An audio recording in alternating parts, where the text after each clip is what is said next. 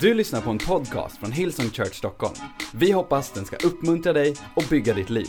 För att få mer information om Hillsong och allt som händer i kyrkan, gå in på www.hillsong.se. Hej! Bara för att det är dött så betyder det inte att det inte lever. Vi kan titta på saker som är döda och säga att de är döda. Men när du tjänar Gud, när du har Guds ekvation, så är den annorlunda. Så bara för att någonting är dött så betyder det inte att det inte lever. Du säger Andreas, det, du talar emot dig själv. Absolut. Utifrån våran förmåga, utifrån våran kapacitet, utifrån våran liksom, eh, vad vi kan göra. Men när du läser Bibeln, när du förstår vem Gud är, när du lever ditt liv utifrån Guds kallelse och Guds perspektiv över ditt liv, så är det så att bara för saker är döda så betyder det inte att de inte lever. Vi ska gå till ett bibelord i Gamla Testamentet, i eh, fjärde Mosebok. Ehm, det är ju där Mose och lagen och alla möjliga. Jag brukar säga ibland att eh, eh, människor som inte har en uppenbarelse om Nya Testamentet borde vara förbjudna att predika ifrån Gamla Testamentet. Därför att eh, de krånglar till det för människor med, med lagen och massa andra grejer. Så när vi läser det gamla testamentet så måste vi alltid göra det genom glasögon av nya testamentet. Okay? Vi måste alltid se det genom ett filter av Jesu död och uppståndelse, av hans nåd, av eh, det som Jesus har gjort för oss. Det betyder inte att vi river ut liksom, eh, vad blir det, massa böcker där. 27 är väl nya testamentet. Jag behöver gå evening college. 66 är det totalt i alla fall. Hur många blir det kvar? 66 minus 27. Vem är först? 39. Sven Almqvist, det där kunde du utan till. Prisat vare Herre. Sven Almqvist är en av våra lärare på Evening College. Fantastiskt. Fjärde Mosebok, kapitel 17, vers 1. Så står det så här. De kan slå på klockan här bara. Herren talade till Mose och han sa, tala till Israels barn och ta av dem en stav för varje stam. Okej, okay. här är vad som händer. Uh, vi kan blocka det lite grann. Eh, ta bort det så folk lyssnar. Eh, Israels folk är i öknen, alla tolv stammar är där. Och man behöver välja en form av andligt ledarskap, okay? en ledare. Vi vet att man valde Aron, men processen som man gjorde det var väldigt intressant. När man valde Aron så sa Gud till, eh, till eh, Mose att han skulle gå till alla eh, som var där och be om deras stavar.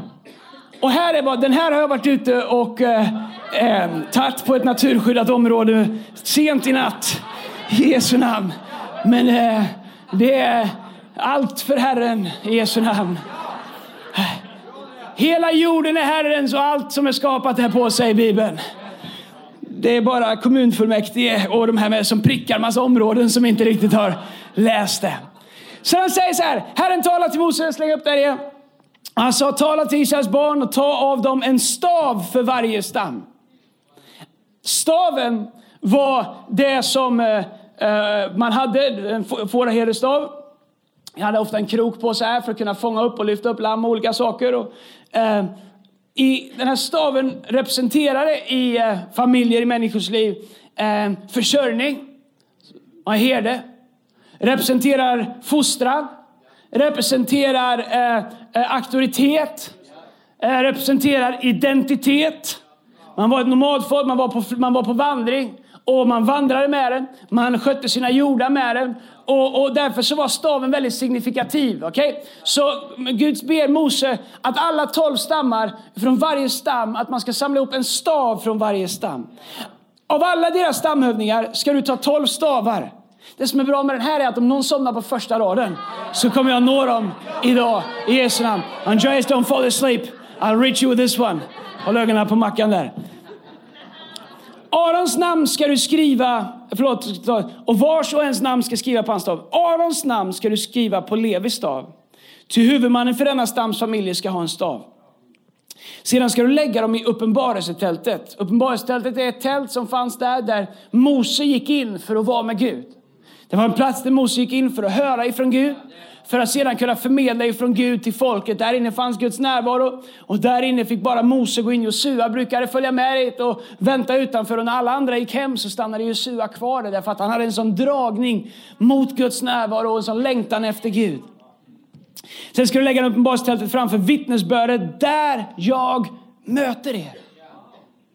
Då ska det ske att den man som jag utväljer, hans stav ska grönska så att jag ska göra slut på Israels barns knotande, ty de knotar ständigt mot er. Det är som i vilken barnfamilj som helst.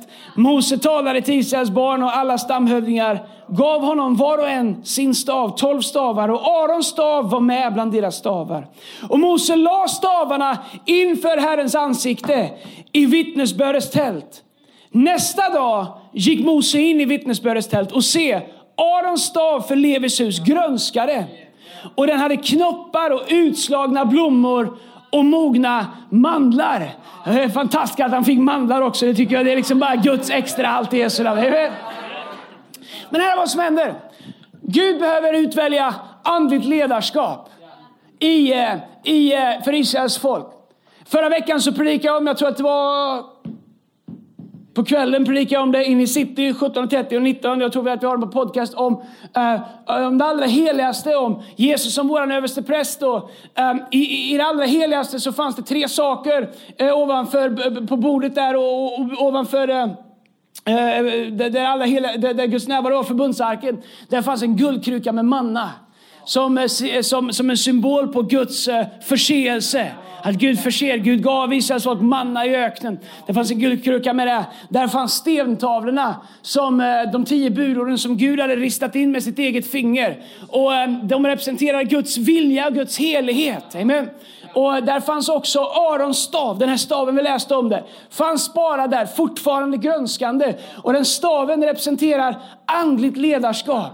Hur Gud utväljer andliga ledare. Och här så behöver Israels folk andligt ledarskap, så allihopa kommer med sina stavar.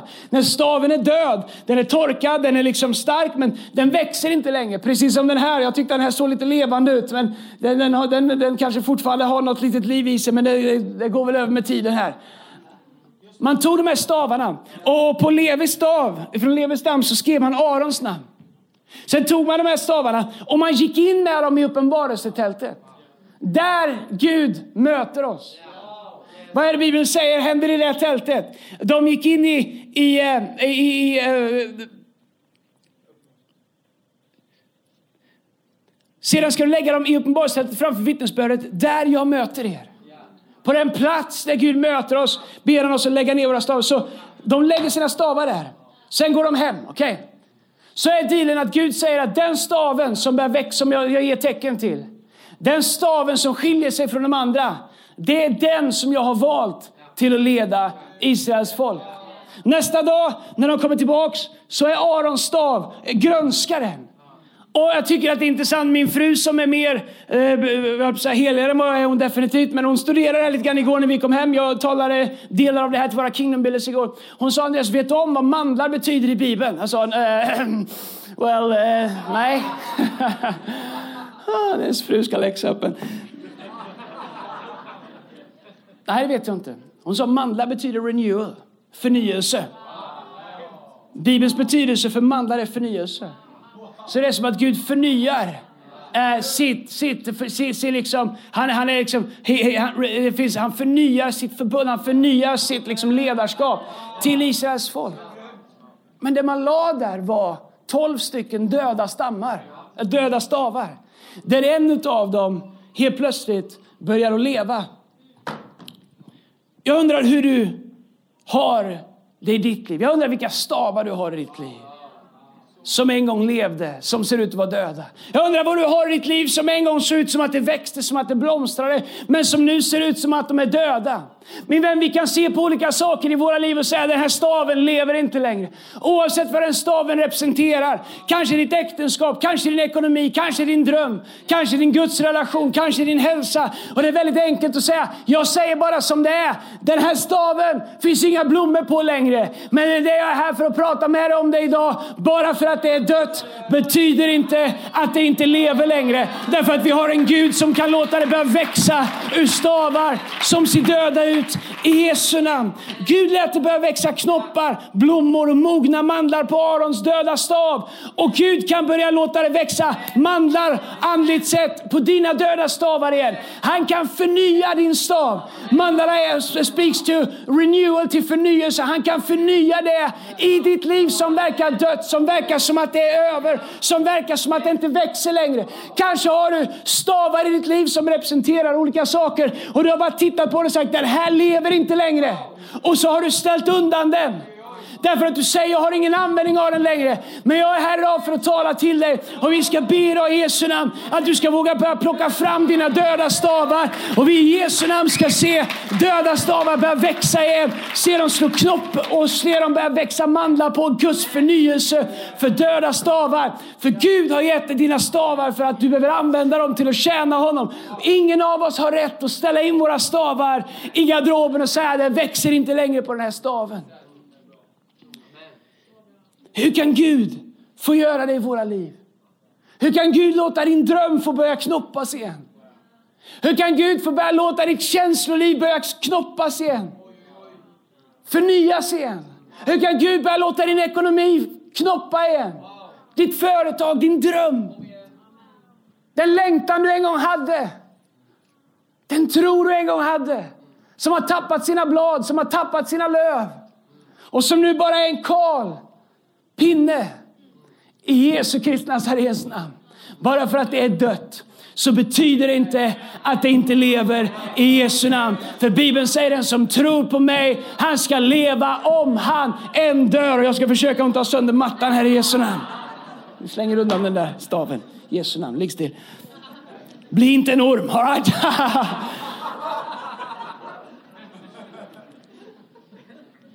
Så hur kan vi göra det? Hur kan vi låta Gud, låta våra stavar börja växa? Jag skriver ner några saker, kanske det är värt att skriva ner. Man säger att man glömmer allting som man hör. 90% av allt man hör glömmer man inom 30 minuter. I vår kyrka är extremt förvånade över att vi måste ha de brightaste 10 procenterna samlade med tanke på eh, hur frenetiskt det skrivs ibland. Just saying, alright, don't touch my stav, okej, okay, den ligger där. Hur kan vi låta Gud skapa liv i det som verkar dött i våra liv? Fyra saker värda att skriva ner. Kanske inte behöver dem nu, men du kanske behöver dem sen. Nummer ett. Vad har Gud sagt? Om vi ska komma tillbaks till våra stavar och se varför de, vad det var som fick dem att en gång blomstra. Vilket de kanske inte längre gör, så är det viktigt för oss att veta vad har Gud sagt? Vad var det Gud sa? I Johannes kapitel 1, vers 1 så står det så här, i begynnelsen var ordet, ordet var hos Gud och ordet var Gud. Det finns alltid ett ord i början. Allting Gud startar börjar med ett ord. Det står jorden var öde och tom och inget, det var oordning, inget fanns. Och Gud talade, han sa var det ljus. Och när Gud talade så blev det ljus. Sen talade han och han skilde vatten från land. Vad är det han gör? Gud skapar ordning, han skapar struktur, han, skapar, han drar gränser genom sitt ord. Han börjar tala, han ger oss ett format, han ger oss en bana att springa på. Han kritar upp spelplanen i skapelsen. Men han gör det genom sitt ord. En del av er kanske ni har saker ni bär på som ni inte har liksom, det ser inte ut som de har blomstrat på länge. Kanske för en del av er ni känner att kanske era äktenskap inte blomstrar längre. Hej, vad var det från början? Vad var det du kände från början? Kanske du som är på ett jobb och, och du, bara, du bara vaknar, äter frukost, går dit, jobbar, går hem, kollar på TV, somnar. Hej, vad var det du drömde om från början? Det är du som kanske driver en connect-grupp, leder en connect-grupp och ditt commitment börjar svaja. Hej, vad var det du kände från början? Vad var det Gud sa? Du som kanske har en längtan du bär på. Vad var det Gud sa när du, när du fick den där längtan? Du förstår, den kommer inte upprätthålla sig själv. Vi behöver ge näring till ordet i våra liv. Utgår du från en idé eller utgår du från ett ord? Finns en stor skillnad. Gud kommer bara bekänna sig till sina ord. Betyder inte att det per definition är fel med en bra idé. Ibland är det Gud som ger oss bra idéer. Men du förstår, en stor skillnad på en god idé och på en Guds idé. Det är ännu större skillnad på en god idé och på ett Guds ord. Det vi gör i våra liv har vi faktiskt tillgång och vi har faktiskt rätt att få ett ord ifrån Gud. Där Gud kan tala ett rema, ett ord ifrån himlen. Där han säger att himmel och jord ska förgås, men mina ord ska aldrig förgås. Om du säger här idag och du bara känner jag längtar efter något som har varit, det minsta av grönskar inte vilket område ens representerar. Kom igen, gå tillbaks. Vad var det Gud sa? Romarbrevet säger att eh, för Gud, 11 och 29, för Gud ångrar inte sina gåvor och sin kallelse. Så även om det har varit 10 år sedan, 20 år sedan, 30 år sedan, sen du brann för det senast, så finns det Gud har sagt kvar hos dig så finns hans kallelse kvar, hans gåvor finns kvar. Du kan välja att, att, att återigen ta din stav till den plats där Gud möter. Och vi kommer till det i slutet på det här mötet när vi ska ha förbön. Men du kan välja att ta din stav som ser död ut till den plats där Gud möter. Och se hur Gud kan väcka upp, låta mandlar, låta förnyelse komma in i det som verkar dött igen. Men Gud gick inte och samlade in stavarna, utan han sa ta stavarna in till den plats där jag möter. Om du är här idag och bara känner jag har en dröm som jag bär på. Du kan ta din stav till Gud här idag, oavsett vad den staven representerar i ditt liv. Nummer två. Hur kan vi få det som verkar dött i våra liv och börja leva igen? Håll fast i vad Gud har sagt. Älskar Jesaja kapitel 55, vers 11 älskar det bibelordet så står det så ska det vara med ordet som utgår från min mun. Det är Gud som säger det. Förgäves ska det inte vända tillbaks till mig utan ha verkat vad jag vill och utfört det vartill jag har sänt ut det för. Du förstår, mina idéer de kan komma och gå. Mina åsikter de kan komma och gå. Alla er, jag vet inte, kanske var du med på MySpace? Hur många var med hade MySpace? Kom on upp med handen MySpace. Fantastiskt MySpace. Tänk om du skrev massa tydliga åsikter på MySpace. Well, nu finns inte MySpace längre. Våra åsikter de kommer och går. Tänk att vi sitter med våra, våra barnbarn och vi säger låt mig berätta någonting för dig som hette Facebook. Det var centrum av hela mänskligheten under en period där. Men sen upptäckte vi att livet levs faktiskt utanför Facebook. Och man, kan, man kan faktiskt uppleva riktiga saker istället för att titta på dem. En annan predikan. Mina åsikter de kommer komma och gå. Guds ord kommer alltid producera vad han sänder ut det för. Faktum är att Guds ord kommer inte ens återvända. När Gud talar så är det som en bumerang. Han säger det och så återvänder det fullbordat till honom. Men han säger att det kommer inte återvända, vilket det kommer göra. Det kommer inte återvända förrän ordet har gjort det Gud sa att det skulle göra. Det innebär att du behöver hålla fast i vad Gud har sagt.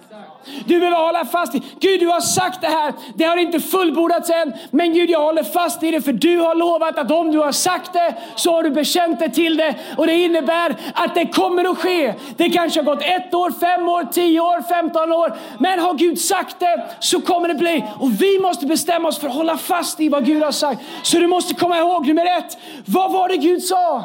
För du måste veta vad du ska hålla fast i. Nummer två, du måste hålla fast i vad han sa. Här är vad som kommer ske. Över tid när vi håller fast i vad Gud har sagt så kommer människor försöka hjälpa oss. Ibland så är det psykologiskt jobbigt, eller det är så här känslomässigt jobbigt att vara bredvid någon som håller fast i något i tro.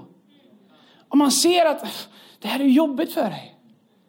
Och ibland så kan vi nästan av god vilja vilja hjälpa dem att sänka sin trosambition. Nästan som vi vill skydda dem från sig själva. Är det någon som är på vad jag menar? Absolut, vi ber, men, men om Gud inte svarar så absolut, sikta på den där drömmen. Men om det inte blir, det är nästan som att vi nästan vill göra det lättare för oss själva som står bredvid och tittar på någon som håller fast i tro. Vet du vad? Jag håller hellre fast i tro. Om jag så måste hålla fast i tro hela vägen in i himlen för att se mitt mirakel. Än att bara för att låta det bli lite enklare eh, släppa det Gud har sagt och inte hålla i någonting. För om jag inte håller i vad Gud har sagt så har jag inget annat att hålla i. Det enda vi har. Människan ska leva av tro, säger Bibeln. Vad är tro? Tro är det som Gud säger.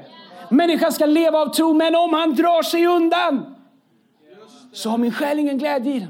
Vad, är det, vad innebär det? Det innebär att det enda som finns att hålla i livet, som är konstant, som är evigt, som inte förändras, är Guds ord.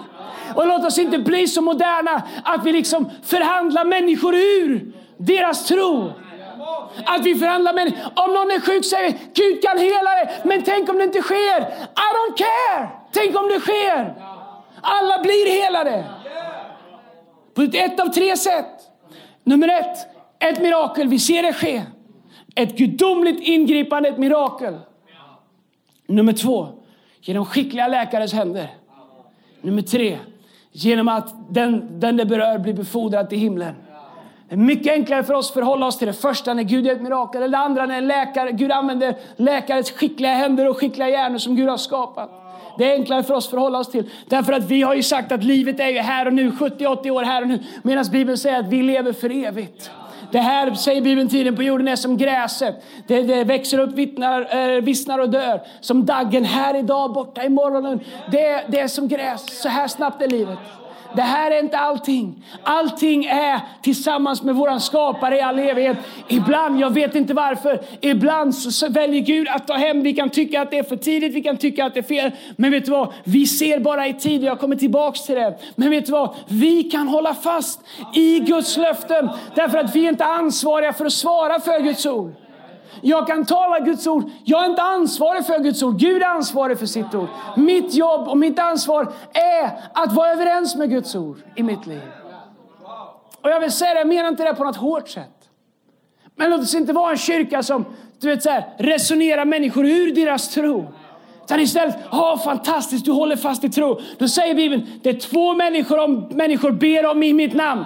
Det ska jag göra. Det är två eller tre människor kommer överens om. Det ska jag göra. Så istället ska jag säga, vet du vad? Om du håller fast i det, då ska jag tro med dig.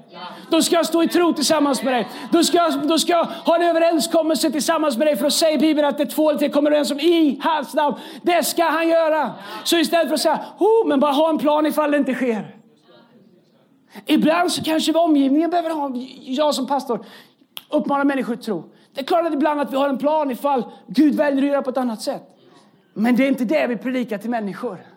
Utan när vi säger till människor, Jesu Jag vet inte ens om, om, om Mackan vill jag säga det, men Mackan får ibland lite så här eh, på natten, eh, lite epileptiska grejer, bökigheter, han mår illa. Och vi bara ber Gud att Gud ska ta bort det Jesu och, och varje gång som det sker så blir jag lika eh, irriterad. Och jag kan säga så här, Nej, men du får lära dig leva med det, det är vad det är. En dag där uppe så är det borta. Men i Jesu vi vill ju, jag märker att mackarna tror, jag vill stå i tro på att det här ska försvinna i Jesu namn. Vi är människor som säger om du tror så tror jag. Om du håller fast så håller jag fast. Förhandla inte människor, jag vet inte varför jag stannar på den punkten, men jag bara känner att jag vill säga det. Förhandla inte människor ur deras mirakel. Utan ställ dig bredvid människor i väntan på deras mirakel och stå i tro tillsammans med dem. Det kommer finnas tillräckligt många andra människor som ger dem andra alternativ, men se till att du ger Bibelns alternativ till dem i Jesu namn. Håll fast. Nummer ett, vad var det Gud sa? Nummer två, håll fast i vad Gud har sagt. Nummer tre, lita på att Gud tar ansvar för vad han säger. Psalm 119, vers 89 så står det, för evigt Herre, står ditt ord fast i himlen. Älskare. För evigt Herre, står ditt ord fast i himlen. Det innebär att Guds ord bärs, inte bara genom vår tid här, utan genom all tid. Det innebär att Gud kommer fullborda sitt ord. Ibland här, ibland i himlen. Men Gud kommer aldrig svika sitt ord. Matteus 24.35 säger Jesus, mitt favoritbibelställe. Jag sa igår, skulle jag tatuera någonting mer, det räcker nu, jag har dem så ni inte kan se dem. Men skulle jag göra någonting så skulle jag tatuera in Matteus 24.35. Himmel och jord ska förgå, men mina ord ska aldrig förgås i Jesu namn. Jesus säger, hej, jag tar ansvar för vad jag säger. Mina ord kommer inte förgås. Inte ens den här världen förgås, kommer hans ord förgås. Gud tar ansvar för han lovar. Men kolla här, Guds, det Gud lovar är också en process. Allting i Guds mirakel som man gör är inte bara en one time, one hit wonder. Där det bara sker så. Jag ofta så gör Gud sina mirakler i process. Och när Gud gör det i en process så kan det nästan se mänskligt ut för att det sker liksom i, i en process där det, det är inte spektakulärt. Ibland så, så har vi en alldeles för stor överförtjusning till det spektakulära i det mirakulösa. Vi tror att det är bara mirakulöst om det är spektakulärt. Jesus gjorde ju massa saker som inte var spektakulära. Eller hur? Satt sig vid en kvinna och sa, hej, kan jag få lite vatten? Han ska precis eh, liksom förändra hennes liv. Han säger inte, wow, jag är här, kan du fixa lite heligt vatten åt mig? Jag ser ett guldregn kommande, jag faller åt vänster. Han säger, kan du ge mig lite vatten? Och säger, varför ber du mig om vatten? Du är jude, jag är samarier. Varför ber du mig om vatten? Han säger, om du visste om det som ber om vatten så skulle du be att jag gav dig vatten. Nu är hon helt, det bara snurrar för Är det du eller jag som ska ha vatten här? Förstår du? Det är inte spektakulärt. Vad är det? Det är en process. Så mycket av det Gud gör en process. Gud kommer ta ansvar för vad han gör så länge vi väljer att stanna i processen. Stay in the process. Låt miraklet utarbeta sig självt i ditt liv genom att hålla fast i vad Gud har sagt. Lita på att han som har startat ett gott verk i dig, han är rättfärdig och trofast och fullbordar dig in till Kristi dag. Han har inte tagit det så här långt för att överge dig, utan han kommer leda dig hela vägen. Men du måste stanna i processen. Lita på att han styr processen. Håll fast i ordet. Bekänn löftena. Och, men vet att Gud tar ansvar för vad han säger. Jag tycker det är väldigt befriande. En del säger Andreas, det här med tro det är som kramp. Jag säger, jag fattar inte hur det kan vara kramp. Gud tar ju ansvar för sitt ord. Det är inte jag som gör det. Det finns ju ingen kramp i det. Jag kan inte hela någon. Jag kan inte väcka upp någon död. Jag kan inte flyga, jag kan inte gå på vatten. Jag är bara en vanlig människa. Och det är inte vad jag kan som jag deklarerar och proklamerar. Det är vad Gud säger att han kan. Det finns ingen kramp i tro om du förstår att Gud kommer ta ansvar för sitt eget ord. Han kommer inte ta ansvar för dina ord som du hittar på. Och det är därför som Evening College är så viktig. Därför att du måste veta vad Gud säger. Så att du vet vad du ska hålla fast i. Jag upptäcker, jag ska vara ärlig, och jag ska göra en shameless plug för Evening College här. Så ofta när jag försöker hjälpa människor, kristna människor, så upptäcker jag att du har ju inga ord att hålla i. Du försöker hålla i känslor, hålla i åsikter. Du har ju inga ord att hålla i. Jesus säger himmel och jord kommer förgås, men mina ord kommer allt, allt, alltid bestå. Han säger, han säger, för evigt Herre står ditt ord fast spelar inte mig någon roll om du går evening college. Det är, jag är en förlustaffär. evening college i alla fall, men det är det inte för vi investerar Guds ord i människor. Men, men lyssna du, du måste ha en grund att stå på i livet. Du måste ha ett ord att hålla i. Ja, men jag har en podcast, en podcast går inte att hålla i. Ja, men jag gillar Stephen Furtick och han kommer inte komma att hålla dig i handen, det kan jag lova dig. He's a man's man, all right? Du måste ha Guds ord. Du måste veta Guds ord. Okej. Okay. Det fjärde, hur kan Gud väcka liv i det som verkar dött? Nummer, nummer ett, vad, vad har Gud sagt? Nummer två, håll fast vid vad Gud har sagt. Nummer tre, lita på att han tar ansvar för vad han säger. Nummer fyra, att det verkar dött betyder inte att det inte lever.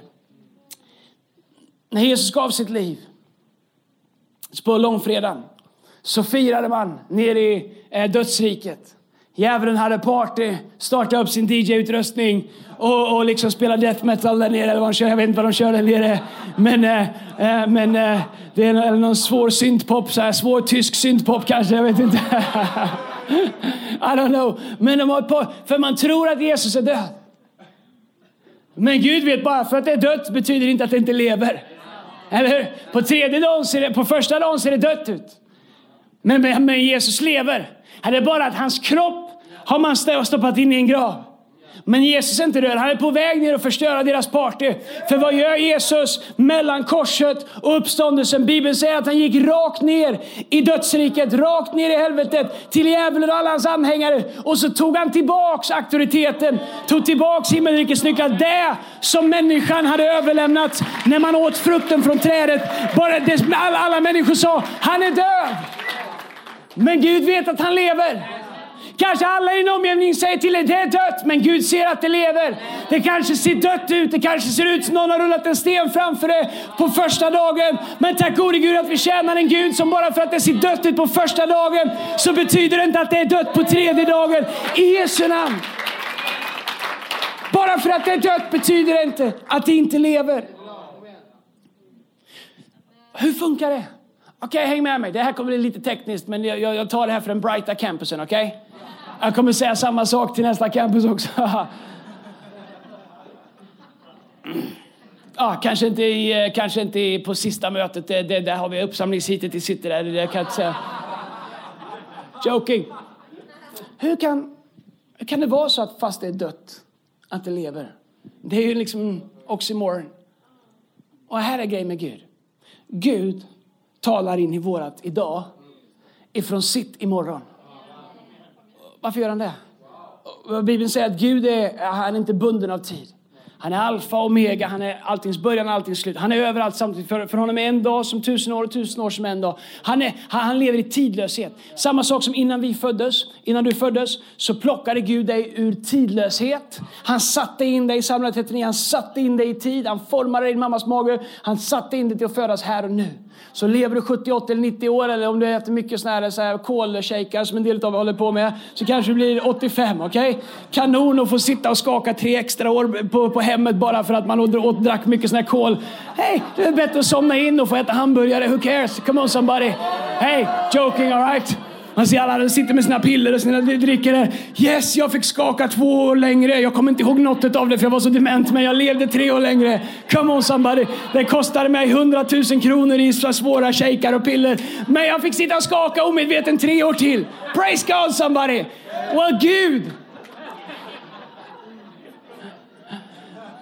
Gud lever i tidlöshet. Så när vi är här idag och säger Gud jag behöver ett mirakel, Gud jag behöver att du gör någonting nu. Så säger han, genom mina sår är du helad. Och säger det är sjukt, du kan du säga det? Du ser att jag är sjuk. Gud säger, du är helad. Jag säger, du har fått jobb. Ditt äktenskap är upprättat. Vad är det han gör? Gud är redan i vårat imorgon. Och talar från vårat imorgon där miraklet är fullbordat. In i vårat idag. Då kan vi välja på två saker. Nummer ett, vi kan säga, att Gud, det, det, det går inte ens befatta sig med dig. Gud, du är känslokall, du bekräftar inte mina känslor. Mina känslor är riktiga för mig. Eller ska vi säga, okay, Gud, jag ska bekänna det du säger. Romarbrevet 4.17 så står det om Abraham att han räknade som rättfärdig för han kallade på ting som inte fanns. Som om de redan fanns. Så Gud Hans ord talar in i vårat idag från imorgon. Det är exakt det han gör med staven. Han säger ta stavarna, okej? Okay? Lägg dem där. Varför gör han det? Därför att Gud är redan på nästa dag. När han vet vem stav som kommer grönska. Och det är därför som du måste förstå att bara för att det ser dött ut här betyder det att det kan leva i ditt imorgon där Gud är. Och därför så måste vi bygga våra liv inte på vad vi ser. Bibeln säger den rättfärdige ska leva, förlåt, uh, uh, walk by faith and not by sight. Vi lever i tro, inte av det vi ser. Det vi ser är här. Och vi säger om inte jag ser det så finns det inte. Well, om du ska leva efter vad du ser så kommer ditt kristna bli väldigt, väldigt trångt. Men det vi kan göra är att vi kan bestämma oss för att låta vår tro bygga på det Gud gör i vårat imorgon Jesu namn.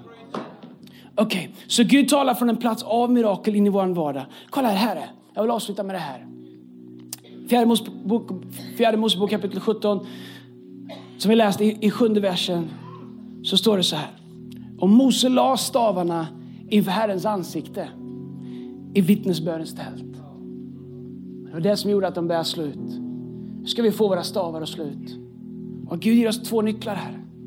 Antingen så tror vi på dem eller inte. Hur vet man om man har lagt sin stav på en plats där Gud kan röra vid den? Som Gud rörde vid Arons stav. Därför att när Gud rör med våra stavar så börjar de leva igen. Anledningen att man hade Arons stav, mannat och tavlorna in i det allra heligaste var att det var tre saker som Gud själv hade rört vid. Gud själv rörde vid Arons stav. På samma sätt kan Gud själv röra vid din stav. Oavsett vad den representerar i ditt liv. Ditt äktenskap, din dröm, din ekonomi, ditt känsloliv, din hälsa. Så hur vet man när man har lagt sin stav på en plats där Gud kan röra vid den? I det här bibelordet, och Mose la stavarna inför Herrens ansikte i vittnesbördets tält, finner vi de två nycklarna. Nummer ett, får Gud låna din gåva, din dröm, ditt äktenskap, din ekonomi? Eller får han göra vad han vill med det? Frågan är, är det hans eller är det ditt? Därför att de man samlar in de tolv stavarna och sen så la man dem inför Gud. Man gav upp dem.